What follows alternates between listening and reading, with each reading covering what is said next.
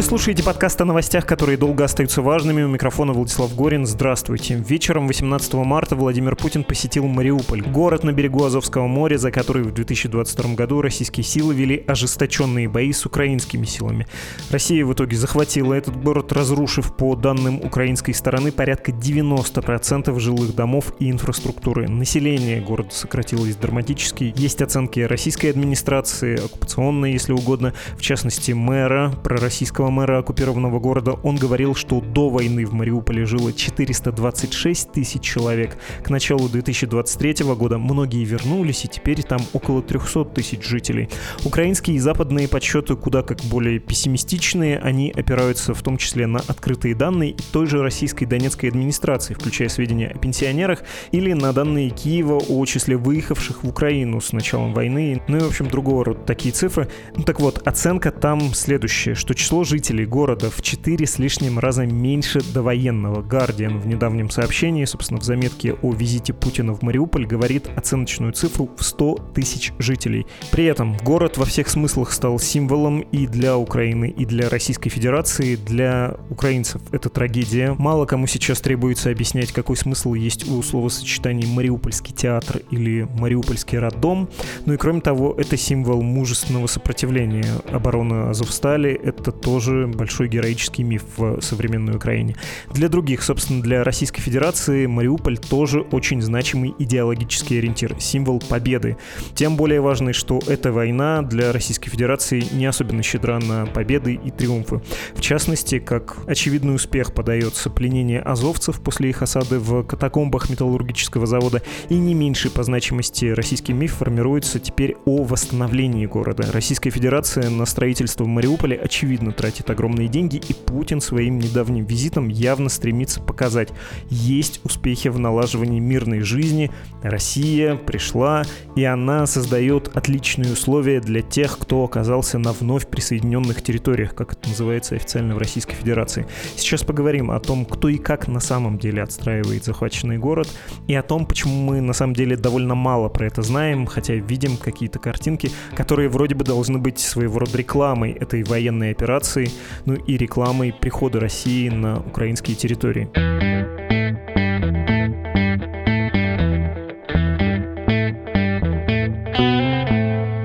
Здесь Мария Жолобова, журналистка важных историй. Привет. Привет. В 22 году в важных историях выходил твой текст под названием «Стройка после расстрела» про Мариуполь, про его восстановление. Вот про эту стройку после расстрела предлагаю поговорить, кто ей занимается, кто на этом зарабатывает, какими темпами она идет, что происходит и что об этом известно, потому что там есть ощущение много денег, много работы привалило всяким строителям из России и связанным в том числе бизнесменам с чиновниками, но при этом очень плохо понятно, что там творится, во всяком случае случае мне. Я надеюсь, что твои способности, твои знания позволят пролить свет.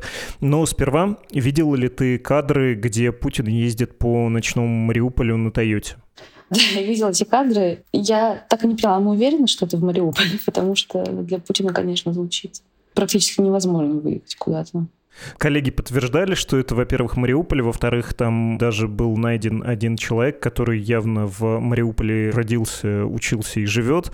Его в соцсетях нашли, так что, в общем, сомнений нет. Всем, кто пропустил, я не то чтобы рекомендую на это посмотреть, я лучше сам расскажу, поберегите себя. Там, в общем, Владимир Путин в ночи появился, и украинская сторона сказала, что, ну, конечно, как тать в ночи, приехал в город, и он там ездит, собственно, на Тойоте, сам за рулем, Марат Хус Хуснулин, вице-премьер, на переднем пассажирском. Они же на детской площадке потом появляются у новостройки, причем это такая новостройка эконом-класса, архитектура современных российских окраин, я имею в виду большие города, ну или вот Подмосковье, почти все сейчас таким застроено. Я про новое жилье, конечно, говорю. За вынесенным на эту детскую площадку такую цветастую, вырвиглазную столиком они листают какие-то планы, Хуснулин рассказывает, затем общаются с местными жителями. Немолодой мужчина, молодящемуся Путину Путину говорит так бестактно, да, у меня через 15 дней после вашего дня рождения тоже 70, но вот остался без ничего, дали квартиру. И Путин такой, ну отлично. И где-то еще издали во время записи этого ролика женский голос прокричал, это все неправда, это все на показ. Как тебе вот это зрелище и какие то выводы делаешь из того, что увидела, ну, в частности, про Невский район, о котором говорится, что там был Путин? Ну, продали квартиру, мы должны понимать, что на самом деле таких людей в Мариуполе немного.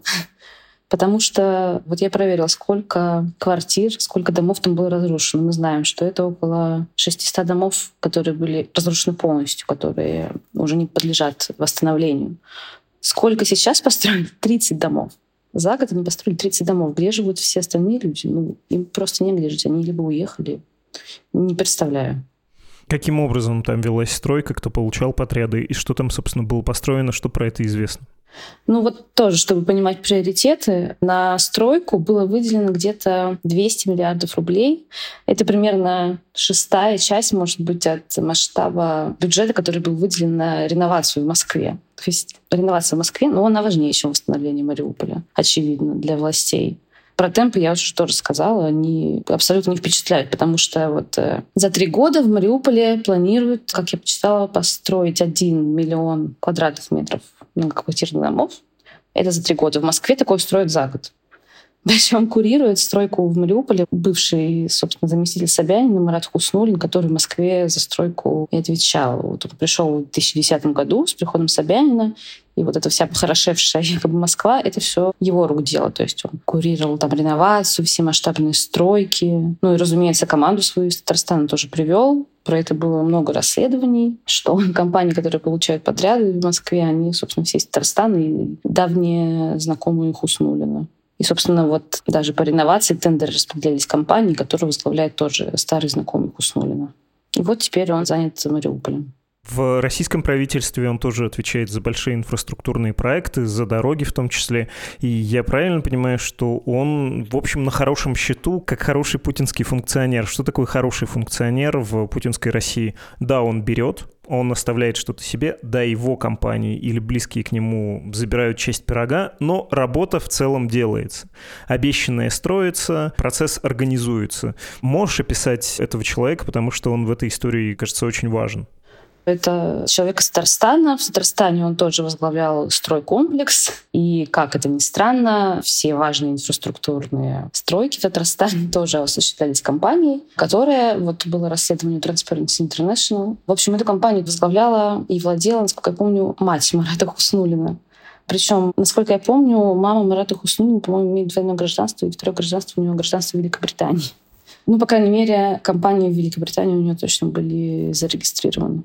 Вот. Ну и потом, перебравшись в Москву, он, видимо, вот эту свою команду из Татарстана привел. И вот, э, да, ты говорил про то, что Значит, он эффективный функционер и имеет свое. Мы даже, наверное, знаем, сколько он имеет, потому что вот когда я разговаривала некоторое время назад с участниками рынка жилого строительства в Москве, они все называют одну и ту же цифру. Это 12%. 12% откатов получает, в общем, московская мэрия за вот эти стройки. Поэтому, ну, чем больше там строится, тем лучше, конечно. Если возвращаться в Мариуполь, 200 миллиардов рублей, 1 миллион квадратных метров запланированных. Собственно, Путин был в районе под названием Невский, и я так понимаю, что нейминг происходит от того, что петербургские товарищи, господин Беглов, губернатор второго города России, взяли на себя обязательства в деле восстановления братского Мариуполя. Что собой, во-первых, представляет остальной Мариуполь? Можно ли сказать, что очень точечно сейчас отремонтированы или отстроены заново дома? И, во-вторых, какова роль петербургских вот этих господ, которые тоже на этой стройке, ой, не хочется говорить, греют руки, принимают в ней участие? Да, там действительно строят как-то по микрорайонам, но город разрушен полностью, так что я не думаю, что имеет значение, какой район они начнут отстраивать первым, там, какой последним.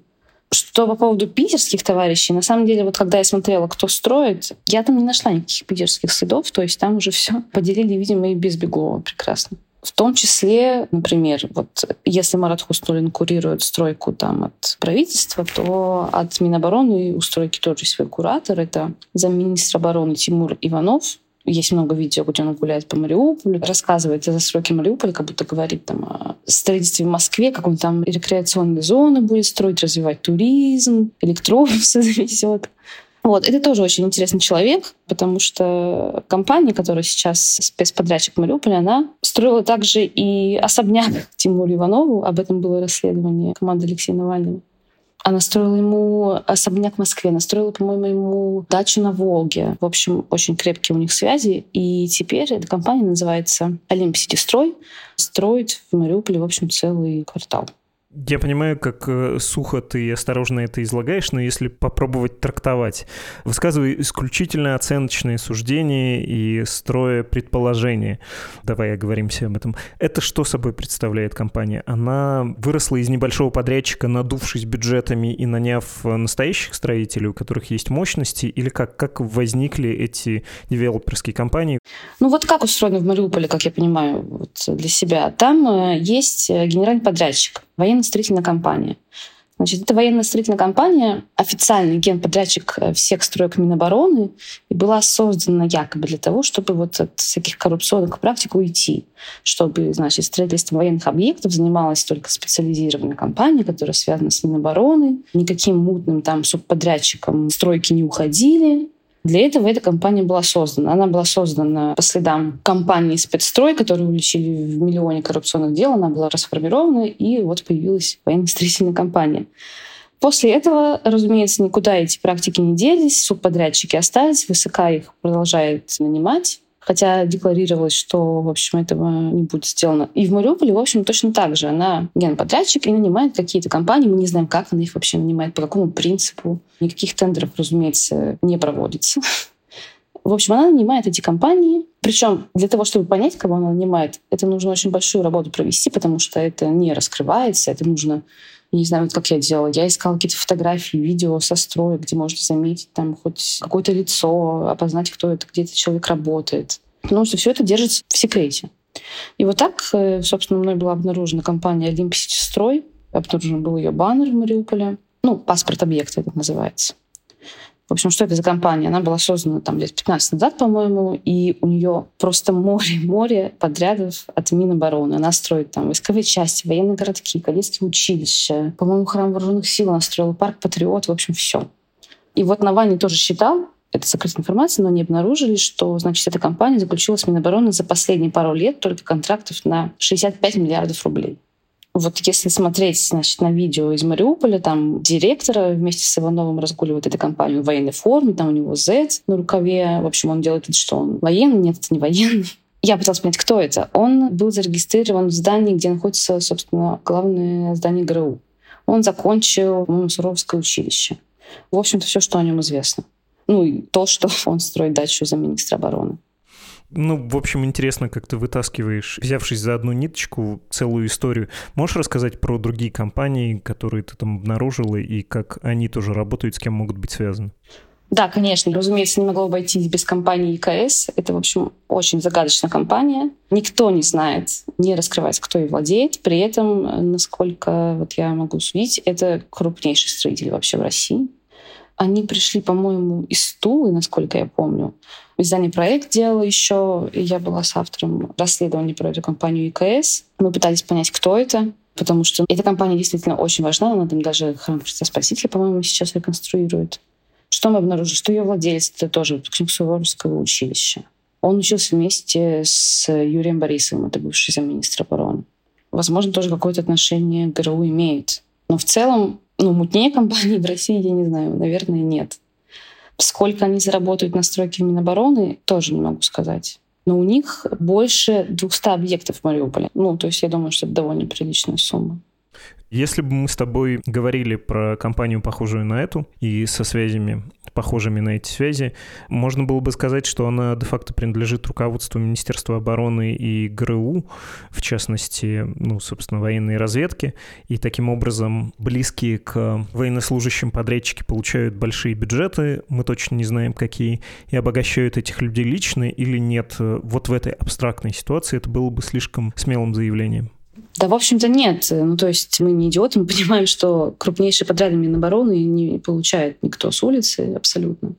Было проведено еще до войны много расследований, которые доказывали связь э, вот этих подрядчиков с руководством Минобороны. Поэтому я не думаю, что это вообще большая натяжка. Я могу тебя попросить про другие компании, о которых ты тоже пишешь, э, рассказать? Ну вот просто, чтобы я тебя не перебивал больше. Да. Например, есть там компания, называется, похоже, ЕТС.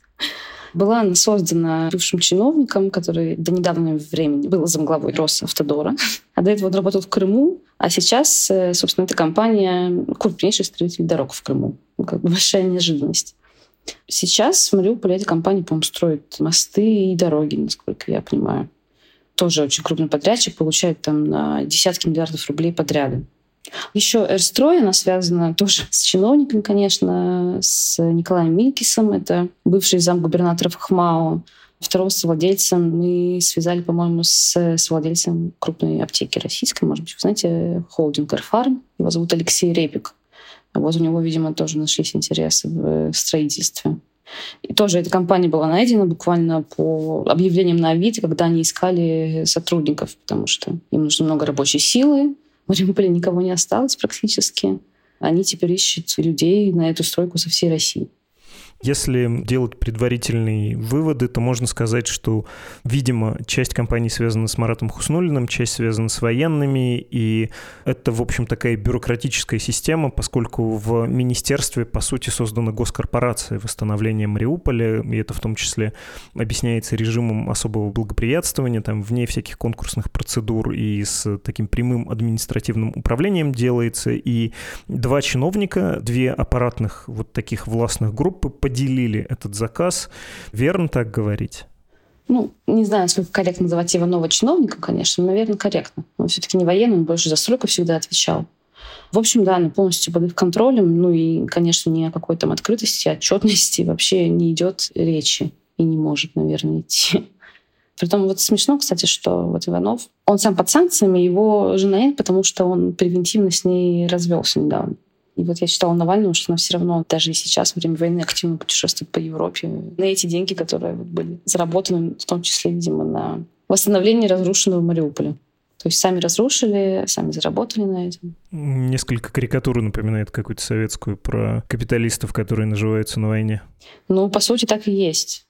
Могу перечислить, что Владимир Путин посмотрел, когда был в Мариуполе, если ссылаться на официальные источники, собственно, Кремль. Несколько районов города, не знаю, где они там набрали несколько, но, видимо, вот как раз эти разные кварталы, за которые отвечают разные компании. Береговую линию в районе яхт-клуба, сквер у драмтеатра и другие памятные места, а также восстановленную филармонию и университет про филармонию. Отмечается, что Путин туда чуть ли не спонтанно нагрянул, и вообще, что визит в Мариуполь был таким спонтанным и общение с жителями непредсказуемым. Ну, в общем, такой халиф, который выходит в народ, да, переодевшись. Но не очень убедительно это выглядит, зная и меры безопасности, которые сопровождают Владимира Путина, и вообще стиль многолетнего руководителя Российской Федерации.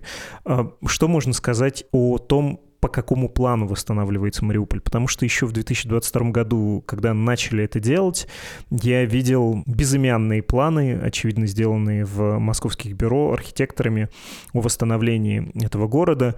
Они отчасти напоминают проекты московской реновации, а отчасти, собственно, лишены какого-то замысла. Сложилось у меня впечатление, как будто это строится казарма, космодром Восточный, что-то вот такое государственное и наспех. Есть общее представление представление о том, что в Мариуполе Российская Федерация хочет видеть. Ну, то есть можно вспомнить еще высказывание Хуснулина про то, что зачем нам металлургическое производство восстанавливать, давайте лучше там сделаем парк, поскольку производство, собственно, разрушено войной. Но, опять же, насколько я понимаю, там тот же завод Ильича уже начал работать, и без промышленности этот город в любом случае не останется. Ты понимаешь общий замысел? Вот Российская Федерация образцово-показательно хочет построить там что? Да, ты все верно говоришь, образцово-показательно. Я думаю, она хочет просто построить красивую картинку. Мол, вот как мы можем сделать. То есть они уже там всерьез говорят о том, чтобы туризм развивать, что они будут маршруты прокладывать из городов России в Мариуполь для туристов какие-то рекреационные зоны делать, или вот, да, они на месте Азовстали, по-моему, какой-то парк хотят сделать, или место отдыха, что-то такое. Честно, у меня есть сомнения о том, что люди вернутся в Мариуполь, даже если это все будет создано. Общая сумма, твои собеседники ее называли, у тебя, я уверен, есть ощущение. Сколько это может стоить? Ну вот э, была, по-моему, официальная сумма, это 200 миллиардов рублей на восстановление жилых домов, каких-то там соцобъектов и инфраструктуры транспортной. Но мы же знаем, что как бы то, что декларируется в начале, это иногда может не иметь ничего общего с реальной цифрой. Возможно, все эти откаты придут к тому, что эта сумма увеличится там еще во много раз. Да и мы можем даже об этом и не узнать, потому что ну, никто же не отчитывается перед нами об этом. То есть это, в принципе, очень удобно для них в условиях такой полной непрозрачности город отстроить. Это очень, наверное, выгодная работа. Я правильно понимаю, я видел это в твоем же тексте, что минимальное восстановление разрушенного по оценке украинских властей законных, да, не оккупационных, сумма минимум в два раза больше должна быть. Ну, то есть 200 миллиардов рублей — это, ну, где-то, смотря по какому курсу считать, в общем, там говорилось про 14 миллиардов долларов, умножаем на 8, это уже далеко не 200 миллиардов российских рублей. Да, украинская оценка была такая, 14 миллиардов долларов. Хорошо, давай подводить итог, и я бы, может быть, не стеснялся сдерживать эмоции. Могу привести впечатление от того, что я почитал про восстановление Мариуполя, как на это смотрят государственные, прогосударственные издания. Там тоже не очень много информации. Ты, глядя на многочисленные картинки и фотографии, они такие локализованные. Не сильно себе представляешь, что происходит с городом и каким образом он будет восстановлен, что хочется видеть Российской Федерации в конце. Но меня даже изумил посыл этих пропагандистских материалов. Например, в РИА был совершенно саморазоблачающий заголовок «Украина за 30 лет столько не сделала». И большой материал с фотографиями, с галереями книгами, которые можно листать. Действительно, за 30 лет как-то Украина не додумалась затеять боевые действия на территории города, тут не поспоришь. Ну или я могу вспомнить видеорепортаж того же Рио, где люди натурально из руин, и по ним это видно, что у них много недель, месяцев были проблемы с тем, чтобы помыться, поесть, переодеться вот в такой закопченной одежде, вносят какие-то совершенно нехитрые диваны, какую-то другую мебель в эти новые квартиры, при этом этом за кадром звучит э, журналистский голос, авторская начитка с э, ужасными вот этими свойственными нашей профессии штампами, типа «счастливые обладатели новеньких квартир». Честно говоря, у меня была такая оторопь. Или там читаешь в «Известиях» репортаж, где подчеркивается, местные жители очень довольны и считают, что Мариуполь не только восстановят до, до военного уровня, он даже станет краше. И ты на это смотришь и думаешь, блин, неужели вот такой пропагандистский посыл, восстановим город, и он будет краше, чем до войны, и как будто ничего не было, и даже позавидуйте мариупольцам, неужели кому-то это кажется убедительным, на кого-то это работает? Просто я себе все-таки не могу представить ни в какой точке нашей страны зрителя или читателя, который сказал бы, о, действительно, как здорово, это того стоило, да, надо и мой город сначала стереть с лица земли, а потом построить жилье вот такого класса, хуже, чем на космодроме Восточный, хуже, чем в ближайшем Подмосковье замкадном. Я не могу себе представить не то, что, что местные жители рады, и как там одна из э, мариупольчанок сказала Путину, у нас тут маленький кусочек края. Я не могу себе представить, чтобы в любом самом неблагополучном городе России позавидовали мариупольцам. Ты видишь в этом триумф российской пропаганды, триумф административной машины, вот прям витрину этой специальной военной операции. Не зря все это задевали. Пришел русский мир, и настало счастье. Ну, во-первых, у меня цинизм российских пропагандистских СМИ уже не вызывает давно эмоций, таких, видимо, как у тебя. Не знаю, возможно, здесь все действительно приземленнее, возможно, это просто еще один способ заработать много денег на войне, даже на войне. Триумфа здесь я точно не вижу. Я не могу представить себе человека, действительно, как ты, который сможет э, посмотреть на эту стройку, на эту Потемкинскую деревню и сказать, вау, все это было не зря. Ну, нет. Возможно, кто-то там из российских провинций скажет, а почему у меня ничего не строят, почему у меня такого нет, почему нет такого в моем городе. Но на самом деле я хочу отметить, что, как я уже говорила, мне кажется, это все больше, конечно, картинка, потому что, ну, они построили 30 несчастных домов. Это просто ничто в масштабе разрушения города, всего этого. Люди-то возвращаться не хотят. Вот я посмотрела, там было до войны 40 школ работало, сейчас, по-моему, 10 или 12. И говорят, что этого вполне хватает. Ну, все уехали никто не вернется, для кого они это все строят, непонятно. Понятно. Спасибо тебе большое. Спасибо тебе. Это была Мария Жолобова, журналистка важных историй.